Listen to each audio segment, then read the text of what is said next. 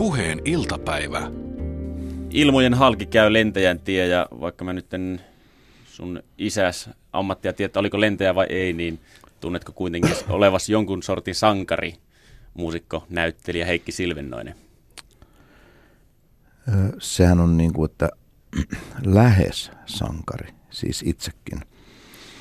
Mutta tota, mä en ole kyllä lentäjän poika, että isäni oli kyllä semmoinen, edesmennyt isäni oli kyllä tämmöinen niin moottoriauto mies, kova korjaan kaikkea ja opetti muakin sitten lapsena niin kuin korjaamaan meidän, meidän niin rättisitikkaa. Ja, ja tota, varmaan sieltä joku semmoinen viehätys, ehkä se on myöskin niin kuin äidin maidossa tuolla ihan geeneissä tullut viehätys kaikkiin laitteisiin ja polttomoottorivehkeisiin ja pärryttimiin. Niin ehkä sitä kautta se on niin kuin, myös kiinnostus jokin ilmailu on syntynyt. Että, tota, ei se nyt, se ei kyllä vielä sankaria tee, että kai se täytyy jotain sankaritekoja tehdä. Mutta lähes sankari. No niin, lähes sankari, mutta se, se on just tämä viittavaille maailmanmestarit. Mehän tehtiin semmoinen sketsikin joskus. Joo. Tota, jos jollekin nyt ei sitten selväksi tullut, niin Heikki Silvennoinen tykkää viettää vapaa-aikansa ilmailun merkeissä. Ö, mistä tämä sun ilmailuharrastus on sitten saanut alkunsa? Tietenkin kerroit jo, että kiinnostusta on ollut tekniikkaa ja tollaisen, mutta sitten milloin olet ensimmäisen kerran lentokoneen rattiin? Itse asiassa mä jossain lehtihaastattelussa annoin tämmöisen lausunnon, että mä voisin olla kiinnostunut ilmailusta ja len- tai on ollut kiinnostunut aina lentokoneista ihan pikkupuolesta asti. Ja, tuota, ja, ja Tampereella oli semmoinen ilmailukoulu kuin Tio. Ja, ja hän oli nähnyt sitten, koulun johtaja oli nähnyt mun tämän lehtijutun ja se soitti mulle ja kysyi, että haluaisinko mä tämmöiselle koelennolle, tämmöiselle demo, demolennolle sitten. Ja mä, mä sanoin, totta kai.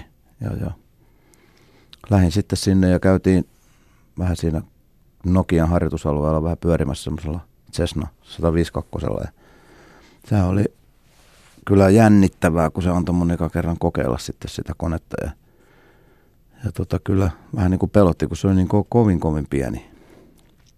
Mutta kyllähän sitten semmoinen kipinä sitten heti syntyi, että kouluun oli mentävä. No mitä kun sä sanoit, että kuitenkin lapsenakin olit kovasti kiinnostunut lentokoneesta, niin missä se näkyy?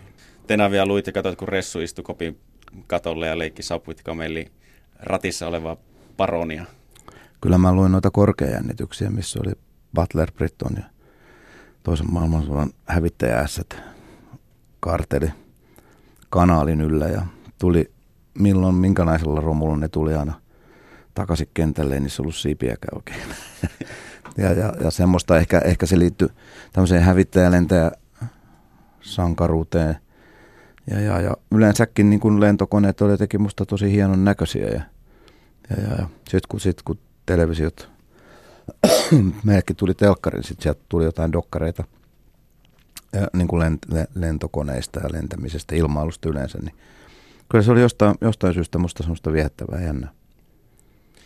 No, oliko sulla sitten sellaista lentokone-bongarin vikaa ollenkaan, että olet tykännyt istua lentokentän laidassa ja katsoa sarjanumeroita, mitä minkäkin lentokoneen kylissä on?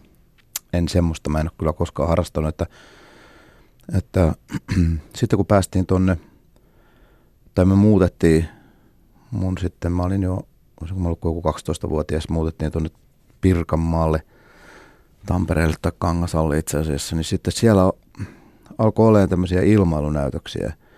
Ja, ja Härmälän, vanhalla Härmälän kentällä oli, muistan, että oli tämmöinen ilmailunäytös ja, ja mun sitten joku tuttava asu siinä Härmälän kentän liepeillä, niin mähän menin jostain syystä sitten heille kahville ja, ja, ja tota, katsottiin koko päivä sitten niitä koneita siinä. Siellä sitten mä näin tämmöisen, se oli esimerkiksi Draaken, tämmöinen DK-hävittäjä ja DC-3 ja kaiken näköisiä lentokoneita, taitolentoja ja muuta. Se oli musta aika kyllä, että varsinkin tämä Draaken oli musta kyllä hyvin mieleenpainuva laite, että se oli niin mieletön ääni ja jotenkin se vauhti ja kaikki mitä siinä oli. Että, että kyllä se, kyllä nämä kovaääniset nopeat laitteet on tehnyt aina vaikutuksen. Niin sä tunnut nyt hirveästi tietävän totta kai oma harrastuksessa kautta noita erilaisia konetyyppejä. Niin kuinka paljon sä oot sitten, kun sinne kouluun menit ja otit itselle sitä ilmailuharrastuksen, niin oliko sulla ennestään jo tiedossa kaikkia näitä konetyyppejä vai onko se sitten opiskellut niitä ja kuinka tiuhaa? No jonkin verran mä nyt tiesin sitten ihan nuoruudesta niin kuin jo, joitakin peruskonetyyppejä, millä olin matkustanutkin. Että tota, sitten mä muistan lapsena me äiti vei meidät, tai vei mut tota, Helsingistä Turkuun semmoisella vanhalla DC-3. Ja kerran tulin nuorena joltain keikalta, tulin semmoisella Convair Metropolitanilla tuosta Vantaalta Tampereelle ja mä olin ainoa matkustaja, se oli vain lentoemäntä ja Mä ajattelin, että tämä on tämmöinen niin yksityiskyyti, mutta sitten mä ajattelin myöskin, että jos se lentoonnettomuus tapahtuu, niin nyt se tapahtuu, koska tässä menetetään mahdollisimman vähän, vähän matkustajia, että kun mä oon ainoana täällä. Niin. Mutta totta kai siinä niin kuin sen lentokoulun yhteydessä tietenkin tuli, pakko olikin niin kuin oppia tietyt konetyypit ja, ja, ja niiden käsikirjat piti lukea, opetella ne ominaisuudet ja kaikki niin kuin tämmöiset niin kuin painojakaumat ja ja, ja, ja, ja kuinka ne lastataan ja tankataan ja tehdään. Ja totta kai siinä tuli tämmöistä ja sitten kun se ilmailuharrastus niin kuin aktivoitu, niin ehkä se myös sitä aiheutti, että erilaisia tämmöisiä niin kuin nimenomaan siviilikonetyyppejä tuli opeteltu, että mikä on hieno kone ja mikä on niin kuin hyvä matkakone ja mikä on hyvä vesikone ja tämmöistä perusjuttua. Että mä en ollut mikään sellainen, niin kuin sanotaanko friikkilentäjä, että mä en ole sille asunut siellä kentällä, että se on mun niin kuin oman et musta se on kiva, kun on tuommoinen kesäilta esimerkiksi, aurinko ei laske tai laskee tosi myöhään ja siinä kuuden seitsemän aikaa, kun ilma tyyntyy ja maisema on mitä hienoin kesämaisema, niin semmoinen ihan maisemalento tuossa Pirkanmaalla, niin se on kyllä tosi, tosi kiva ja ihmiset mielellään tulee kyytiin ja, ja haluaa totta kai nähdä, niin osa tietysti semmoiset on aina kiva saada, jotka vähän pelkää sitä. Niin mä luulen, että Mikko Kuustonen on ainakin ollut sun kyydissä ja mies ilmeisesti pelkäsi aika kovastikin. Ö, oli... Ei se oikeasti mitään perännyt. Se on, se, on, se on savolainen, niin kuin minäkin se liiottelee. Mä oon sen kuullut sen tarinan, mikä se on niin kuin ensimmäisen kerran, kun se on kertonut jossain keikalla sen, niin mä oon kuullut sen silloin, kun se tapahtui joskus 90-luvulla. Ja, ja sitten tota, nyt mä kuulin sen vähän aika sitten uudestaan sen tarinan ja se on kyllä saanut monumentaaliset mittasuhteet. Niin on ollut värikynää nyt on, on, on, on. Mutta on siellä se perusasia, että on, on, on kunnossa siinä tarinassa, mutta kyllä se Mikko on, se on, se on sellainen tarinaniski, että kyllä se sen osaa hienosti kertoa. Niin sitä sanoi jossain, tai tästä mistä mä luin, niin hänen omien sanojensa mukaan tämä sun kyydissä olo tuotti hänelle rukouselämän vilkastumista. Huomasitko itse siinä, siinä ajaessa?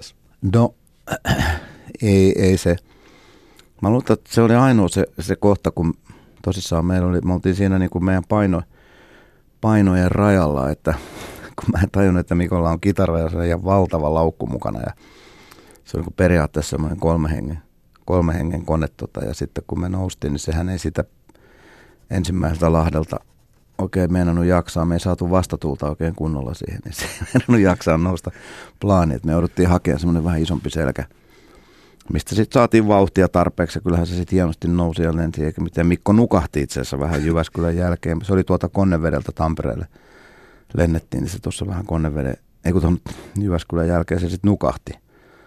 Mutta sitten kun me laskouduttiin, niin me otettiin sen verran rajut liikkeet, että kyllä se heräsi, heräsi siinä lopussa.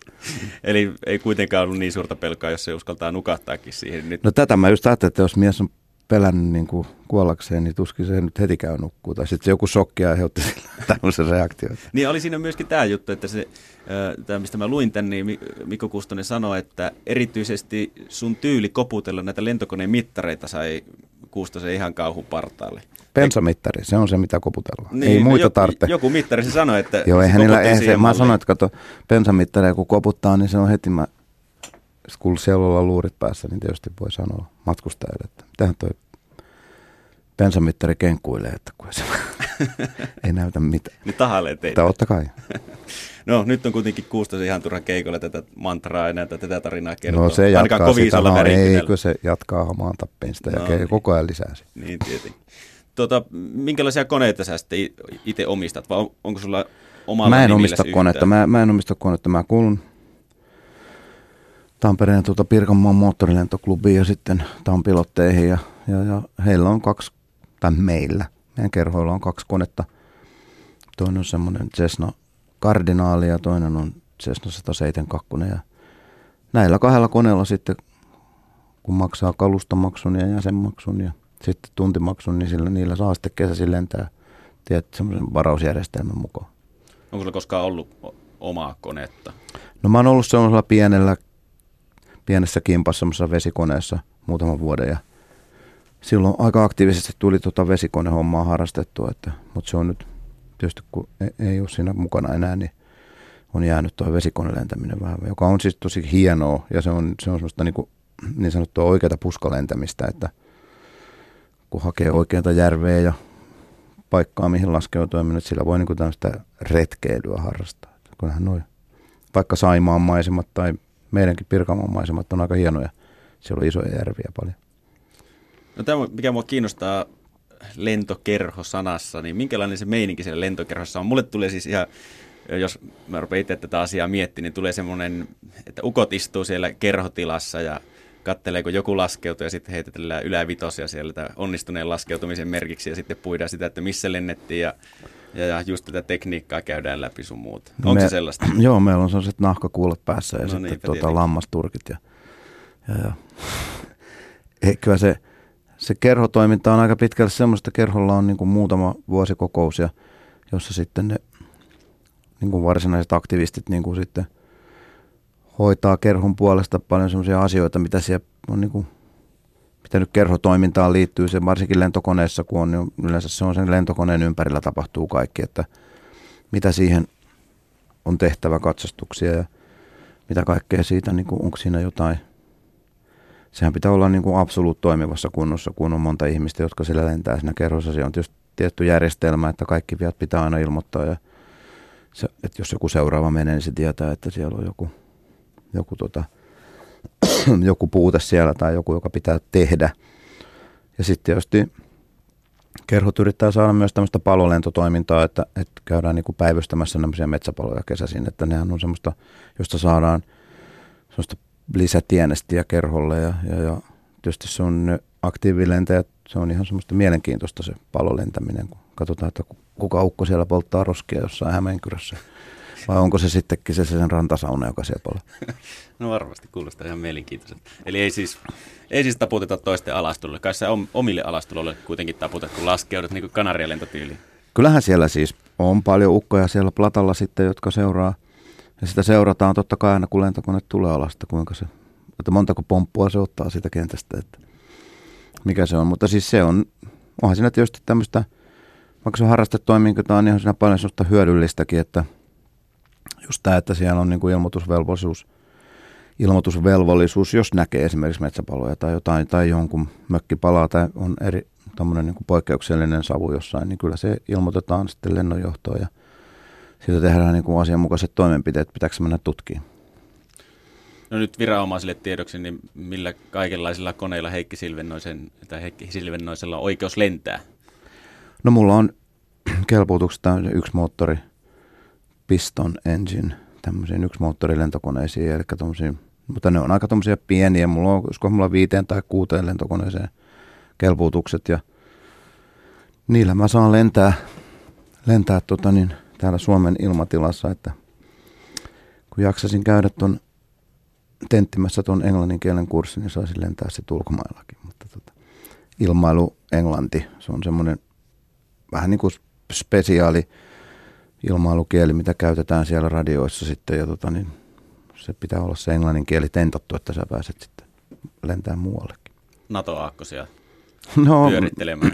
Tango, tango. Meillä kyllä, se on kyllä joka jokaisessa maassa on samat, samat niin kuin nimikkeet kaikille systeemeille ja kirjaimille ja eri, erilaisille toiminnoille, että niissä on niin kuin ne ihan samat, samat ihan tietysti selkeyden takiakin, että, mutta meillä ei onneksi ole meidän kerholla Naton kanssa mitään tekemistä.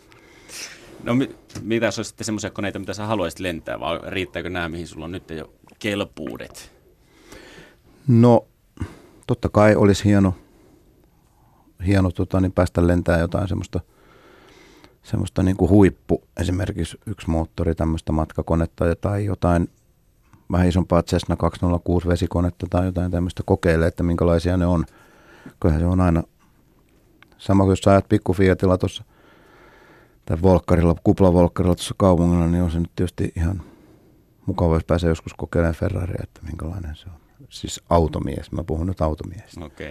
ja lentokonemiehistä, mutta, mutta niin, muuhan mä päässyt nyt aika monen lentokoneen kyytiin ja sitten ehkä niin kuin päässyt kokeilemaan vähän ohjaimia ja semmoista, että kyllä se niin kuin hienoa hommaa on se sitten vehje mikä hyvänsä. No kuinka paljon sä kerket Heikki Silvenonen sitten lentää vuoden aikana? No tietysti meillä on se sellainen tietty minimimäärä, joka meidän pitäisi lentää, että me ilman kertauslentoja, mutta tota, kyllä mä yritän käydä keikoilla kesäsin tuolla, jos on vähän kauempana jotakin tai mielenkiintoinen paikka, mihin pääsee pikkukoneella, mutta ja sitten semmoisia ihan sitä semmoista maisema harrastuslentämistä, niin yritän pitää sitä yllä. Et nyt on viime vuosina, viime kesänä lensin varmasti enemmän kuin moneen vuoteen yhteensä, että, että on, oli niin hyvä kesä. Ja se on tietysti meillä täällä Suomessa, kun ollaan tämmöisellä leveysasteella, niin on noin kelit on, jos on niin kuin hirveän sateinen kesä ja paljon ukkosia ja muuta, niin silloin se vähentää meidän toimintaa. Mä että kun ikää tulee lisää, niin on enemmän aikaa sitten lennellä. No joo, kyllä se tietysti se, että kyllä siihen jostain on se aika otettava, että se muutama tunti sitten milloin mennään. Ja tietysti se on kiva, että on tosiaan kavereita, jotka haluaa lentokoneen kyytiä. Ja se on tosiaan, tuommoinen pikkukone kuitenkin se on ihan erilaista kuin mennä matkustajakoneella tuonne 10 kilometriä, että kun mennään tuossa mennään tuossa 500 metrissä, niin se on vähän erilaista. Näin se varmasti on. Niin lennät kuitenkin keikoillekin.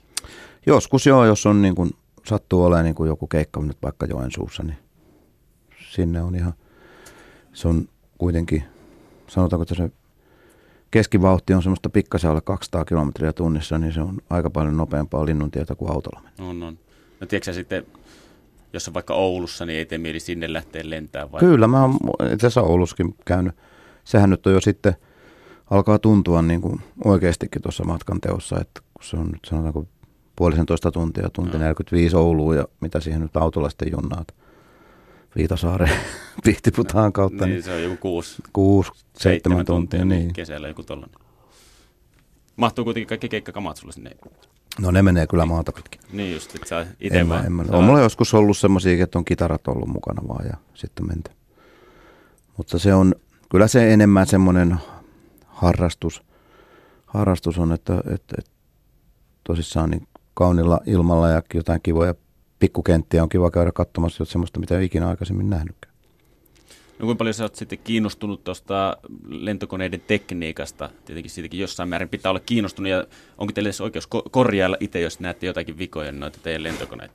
No en, mä luulen, että se on kyllä toivottavaa, että me ei koskettaisi no, niihin, niihin koneisiin, mutta voihan se olla, että jotain niin kuin pientä joutuu joskus niin kuin korjaan tai paikkaan tai ainakin niin kuin rekisteröimään, että kun kaikkihan tietysti laitteet ei ole ihan niin kuin välttämättömiä sen lennon suorittamiseksi, että, että tota, pääsee vaikka jostain kotiin jostain kentältä sitten, niin kyllähän semmoista nyt joutuu tekemään, mutta täytyyhän meidän tekniikasta tietää, itse asiassa siinä koulussa on aika paljonkin sitä aerodynamiikan ja tekniikan opiskelua, että tietää niiden mittareiden toimintaperiaatteet ja systeemit, että millä se kone niin kuin toimii ja siellä on magneetot ja laturit ja kaikki nämä systeemit, että tietää, jos jotain tapahtuu, niin mitä, mitä, miten toimitaan. Kuka ne tulee sitten korjaa, jos siinä on joku sellainen vika, että et itse sitä uskalla lähteä särppimään? Niin... Kyllä se on ihan valtuutettu lentokoneasentaja, okay. joka saa sitten korjata, että kyllä sillä täytyy olla. ei siihen nyt ihan kuka tahansa rasvari käy. Kyllä se täytyy olla joku tämmöinen ihan valtuutettu kaveri.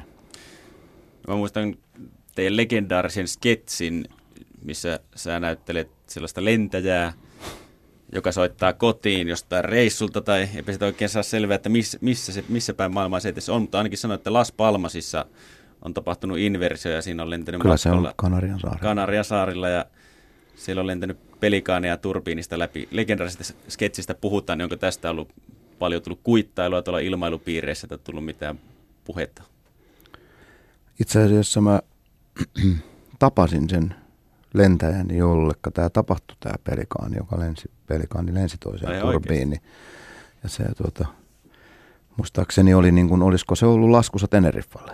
Mutta tuota, niin, että sinne nämä on niin kuin jostain, mä en ole kuullut nämä, että tämmöinen niin kuin tapahtui. Musta oli vain niin hauskan kuulun, että pelikaani turbiinissa ja tietenkin se, että se kerrotaan vaimolle. Pienessä Pienessä, viihdeputkessa. niin, pienessä viihdeputkessa ja että siellä sataa lunta ja kaikkea muuta, mutta niin se on niinku, se on tämmöinen keksitty, vähän todenperäisyyteen perustuva sketsi, joka yllättävän suosion on saanut, kyllä mä ihmettelin sitä. Mutta onhan se sama juttu meidän monissa sketseissä, että meillä on niin pieni todenperäisyys saattaa olla jostain jutusta, mistä me on niin ehkä sitten tehty ja kuustosmaisesti suurenneltu se ihan niin monumentaalisiin mittasuhteisiin. Mutta e, mä luulen, että mä luulen, että sille kaverille kävi huonommin kotona kuin mitä sille kävi siellä Pahmasin kentällä. Niin, mutta tästä sketsistä ei ole ollut kuitenkaan tullut ilmailupiirissä. Onhan siellä on. välillä, varsinkin liikennelentäjät on niin kuin, että kun niitä tuolla tapailee joskus, pääsee katsoa ohjaamaan jotain, jotain tota, niin kuin isompaa, isompaa konetta, niin kyllähän ne kaikki sen tuntuu tietävän ja kaikki sen kyllä yleensä muistaa. Että totta kai nämä niin kuin omaan ammattikuntaan kohdistuva sketsit on yleensä niin kuin kaikista suosittu. No, ihan varmasti. No mitäs sulle Heikki Silvennoinen sitten mietitään, kun oot siinä lentokoneen ratissa, niin mitä, mitä tämä aika ratissa sitten antaa sulle noin niin kuin henkisellä puolella? Tuleeko mietittyä sitä sanotaan sauvaksi. Sitä sanotaan sauvaksi. Sauvassa, kun istut. niin on lentokoneen ohjaimissa, mutta niin, niin sano vielä, mitä sä kysyit? Mä en, mä en muista enää. Mit, mitä tulee funtsittua silloin yläilmoissa? Onko työjutut mielessä vai onko se sulle semmoista rentoutumisen aikaa? Lentäminen on kuitenkin, mä, mä jotenkin koen sen niin kuin semmosena, että siitä asti kun sen pääsen koneen läheisyyteen tuuja-alan niin tutkin, teen ulkopuolisen tarkastuksen ja, ja, ja tsekataan öljyt ja kaikki, että kaikki toimii ja sitten lähdetään taivaalle, niin ei, ei mulla kyllä, siinä mulla ei kyllä pyöri mitään mu, muita juttuja oikeastaan mielestä. Mä pyrin poistamaan kaikki, että mä yritän keskittyä siihen, koska se on musta kauhean kivaa se, jos että kaiken tekniikan seuraaminen ja se itse, itse sen le- lentokoneen niin kuin lentäminen, joka, joka niin, kaikki se on semmoista, joka vie musta mukavasti terapeuttisesti niin kuin ajatukset pois pelleilemisestä tai kitaran vinguttamisesta. Eli se on tämmöinen mielen tyhjentäjä. No on se semmoinen joo ja, ja sitten kun siinä on paljon sitä, varsinkin just kun noustaan ja ollaan valvotussa lentotilassa ja pitää olla radioyhteydessä ja huomioida muut liikenteet ja kaikki ulosmenoväylät ja systeemit ja sitten kun tullaan taas jonnekin pikkukentälle, niin keskittyä siihen, että, että se, kyllä siellä nyt matkalla voi kahvit juoda. Tietysti sitten kun ollaan matkalentovaiheessa, mutta kyllä sitä koko ajan se on, siinä on semmoinen selkäytymessä semmoinen juttu, että siellä seuraa sitä kaikkien mittareita sitä skannaa ja kaikki pelaa ja kaikki toimii, enkä mä unohtanut mitään. Onneksi on tsekkilistat. Muusikkopiireissä oli, mitä nyt katteskelin tuossa aamusella, niin vähän internetin syvistä syövereistä, niin tuntuu olevan muusikkopiirissä aika suosittukin harrastus ilmailu. Lentolupakirja löytyy yllättävän monelta Oho. sieltä piireistä. Onko sulla tiedossa muita? En mä, mä muista, muista kuin että noin Apulannan jätkät nyt kävi ainakin lentämässä, muistaakseni ultrakevyt kirjat. Mä en tiedä, len- lensikö ne sitten siitä pidemmälle, mutta tuolla Vesivehmaalla kai No. käsittääkseni. Että onhan siellä, olihan siellä, en mä nyt muista ketä muita niitä olisi sitten, jotka tuosta ihan lähipiiristä ainakaan ketkä lentäisi. Että. Ne ei ole tullut morjesteltua keikkamatkoilla, kun olet lentämässä, että Niin. joku tulisi vastaan. Ja niin kitaran kohdalla ikkunasta Niin. ulos. Mutta kyllä se varmaan on semmoinen harrastus, jota moni haluaisi tehdä. ja saattaa moni ihminen luulla, että se on kalliimpaakin. Mutta tuommoinen ultra, ultrakevyen kirjan hankkiminen ei tosiaan ole mikään hirveän suuri sijoitus. Ja se on, sillä pääsee kyllä nykyään on niin sen verran hienoja ne koneet, että pääsee kyllä ihan täysin niin kuin perille siitä, mitä on lentäminen ja ilmailu. Ja sitten on tietysti purilento, joka on taas vähän toisenlainen laji, mutta ihan samanlaista lentämistä kuitenkin. No. Paljon se noin ilmailuharrastus suurin piirtein vuositasolla edes maksaa? Minkä- Mä, mä, en, mä en ole varma noista ultrakevyt kirjoista, mutta mä luulisin, että 5-10 000 välillä on ultrakevyt lupakirja. Ja tämmöinen PPL, olisikohan se jossain siellä 15 000 euron luokkaa, siis se kirja. No. No sitten kuitenkin aika suolainen hinta. On se aika suolainen hinta, mutta se on myöskin sitten sanotaan, että vaikka nuoremmalle joku Jannu, joka haluaa esimerkiksi ilmailun, niin se monesti lentää tämän just tämän PPL-kirjan ja yksi moottori sitten se menee siitä, kouluttautuu sitten pitemmälle. No.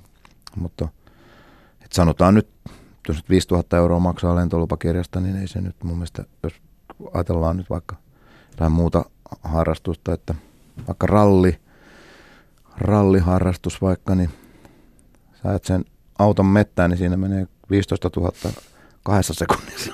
se, kaikki on suhteellista. niin, ja sitten se, sit, tai sanotaan vaikka Suomessa, mikä on hyvinkin, niin kuin, hyvinkin suosittua, niin kuin varsinkin naispuolisten ihmisten on hevosharrastus, Joo. niin mitä menee hevosharrastukseen niin kuin pelkästään niihin vehkeisiin ja niihin aineisiin, kun hevosia hoidetaan, niin mutta kyllä tämä mun harrastus on vielä halpaa. Joo, mä luin itse asiassa urheilusanomissa, oli viime viikolla just juttu tuosta että niin kun lapsien urheiluharrastuksista ja niiden hinnoista, niin siinä oli kouluratsastus, niin taisi olla 28 000 euroa vuodessa. Helposti. Maksaa. Se on Joo. Si- onko siinä jo hevosen hinta? Mä en tiedä, oliko siinä lasketko hevosta se, vai se ihan pelkät nämä niin harrastusmaksut, että ei ollut ostettu omaa hevosta. Niin, ja kyllä, no kaikkien harrastusten lisenssit paljon kuin jääkiekko, jääkiekko ja noiden ne lisenssit vuodessa maksaa, jos vähänkin menee korkeammalle tasolle, niin ei se mitään halpaa. Mm, ei varmasti. No mitäs luulet, Heikki Silvennoin, että millaisista ominaisuuksista sun niin työn puolesta, niin mitä, mitä hyötyä niistä on sitten lentokoneen ohjaimissa, sauvassa? No, sanotaanko, että jos ne ajattelee vaikka, että tekee jonkun, tekee levyn ja menee studioon, niin, niin semmoinen niin kuin monien asioiden hahmottaminen yhtä aikaa, niin jos on studiossa oppinut, näkee ja kuulee niin kuin monia eri instrumentteja ja soittimia ja, ja, ja sitä musaa, niin, niin tota, mä luulen, että siinä on niinku samaa vähän tuossa ilmassa. Siinäkin pitää niinku jollain tavalla, jos se nyt ihan aktiivisesti koko ajan, niin alitajuisesti hahmottaa monta asiaa kerrallaan. Et se, niin se siinä on ainakin niinku samaa, mutta niin kuin sanotaan, että on pelleilyn kanssa, niin siinä ei ole kyllä varmaan hirveästi. Ei uskalla. Ei, ei siinä ole hirveästi samaa kyllähän lentäjillä on sellainen ihan oma huumorintaju sitten taas, joka on niin kuin kaikissa tämmöisissä varmaan harrastepiireissä. Muusikoilla on omanlaisensa, näyttelijöillä ja, ja ilmailijoilla on omanlaisen huumorintajunsa. Että, että semmoinen ehkä se keskittymiskyky, semmoinen, mitä mä haen siihen ainakin itselleni on se, että mä keskityn johonkin asiaan ja paneudun siihen niin kuin, niin kuin sitoutuneesti, koska muuten saattaa olla selällään mettässä, niin, niin tota, ehkä se on se ilmailun semmoinen yksi, yksi haastava juttu. No tuliko sitten tuosta, vaikka nyt sanoit, että työjuttuja hirveästi mieti, kun olet lentokoneohjaamissa, niin kuitenkin toimiiko se jonkinlaisena inspiraationa ehkä sitten musiikin pariin etenkin. Voisi luulla, että tuollainen, näet hieno, hienon maiseman horisontissa ja aurinko laskee sinne, sinne tota veden taa ja itse sitten lentelet siinä lintuna ilmassa, niin jotenkin voisi ku, kuvitella, että tuo on aika inspiroiva ilma, ilmatila, ilmapiiri sitten. No sanotaan, että se, niin kuin sanotaan monesti, tämä tämmöinen vapauden tunne, mikä tulee varmastikin jostain purjehtimisesta ja myös sanotaan keikkailusta, tien päällä olemisesta, semmoinen niin kuin cowboy olo siitä, semmoinen assosiaatio siitä ja illuusio siitä semmoista vapaudesta. Niin mä luulen, että tuossa ilmailussa on joku sama tunne siitä, että ollaan maailman yläpuolella ja katsellaan vähän Katsellaan niin kuin yl- ylhäältä päin niin kuin eri perspektiivistä ja sitten onhan se inspiroivaa se, se että sä niin kuin, sanot, että se lento on mennyt hyvin ja kaikki on niin kuin, toiminut ollut hieno keli ja kaikkea muuta, niin on se sillä tavalla inspiroivaa, että, että yes, että hyvin meni.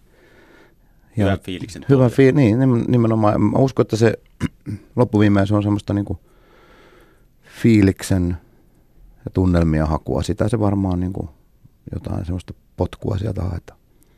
No onko lentäessä sun le- lentouras aikana, niin onko ollut muita läheltä piti tilanteita, no niin kuin hengenlähdön mahdollisuuksia, muuta kuin Mikko Kuustosen kun taputellut bensamittaria?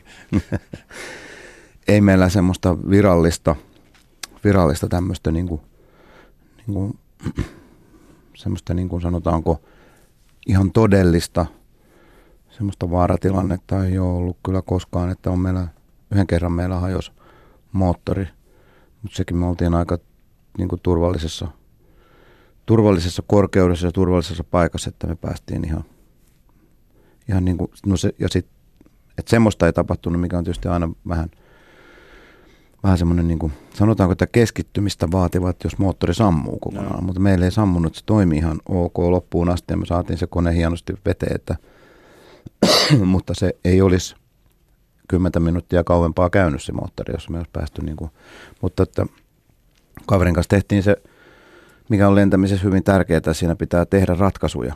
Eli jos on huono keli esimerkiksi edessä, niin se pitää se ratkaisu kotiin menosta tehdä hyvin niin kuin päättäväisesti, että nyt lähdetään kotiin ja tuohon tuonne sateeseen me ei mennä tai siinä kun tuli selkeästi joku mikään mittari ei näyttänyt mitään, mutta mä, tunsin sen, että toi moottori ei käy normaalisti ja mä sanoin, että nyt ja sitten kaverin kanssa tehtiin hyvin äkkiä päätös, että me mennään tonne laskuun ja mennään tarkistamaan tämä asia. Niin se oli niin kuin tärkeä siinä, että sekin on yksi aika iso juttu, että pystyy tekemään päätöksiä. Eli sen suurempia vaaratilanteita ei ole tullut? No ei, en, mä, siis voihan olla, että sellaisia vaaratilanteita on ollut, mitä ei tiedä, niin. mutta ei, ei. Sitten se on parempi ei, vaan.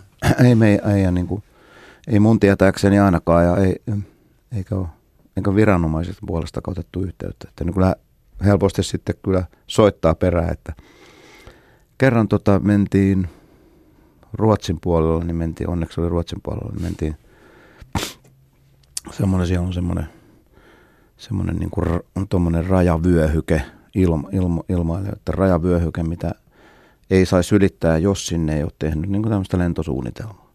Että se pitäisi lentosuunnitelma tehdä, että mä menen sen rajatilan yli. Se on, olisiko se joku 10 kilometriä Suomen rajasta. Mm. Niin se, me tehtiin sellainen rajatila loukkaus, eli mentiinkin suoraan tuosta Raahesta tonne, tonne, tonne Jerisjärvelle tonne Levin lähelle ja Muonion lähelle. Ja me muutama minuutti oltiin siinä rajatilan, mutta me ei huomattu sitä. Okay. me oltiin niin fiiliksissämme ja meitä yritettiin sitten kyllä pommittaa alue, alue, ei aluelennon johdosta yritettiin ottaa yhteyttä, mutta meillä oli, meillä oli Rovaniemen tornin radiojakso päällä, että me ei kuultu tätä. Ja sitten tuli puhelinsoitto, kun päästiin maahan, että ootko, ootko tietoinen, että mä en ole.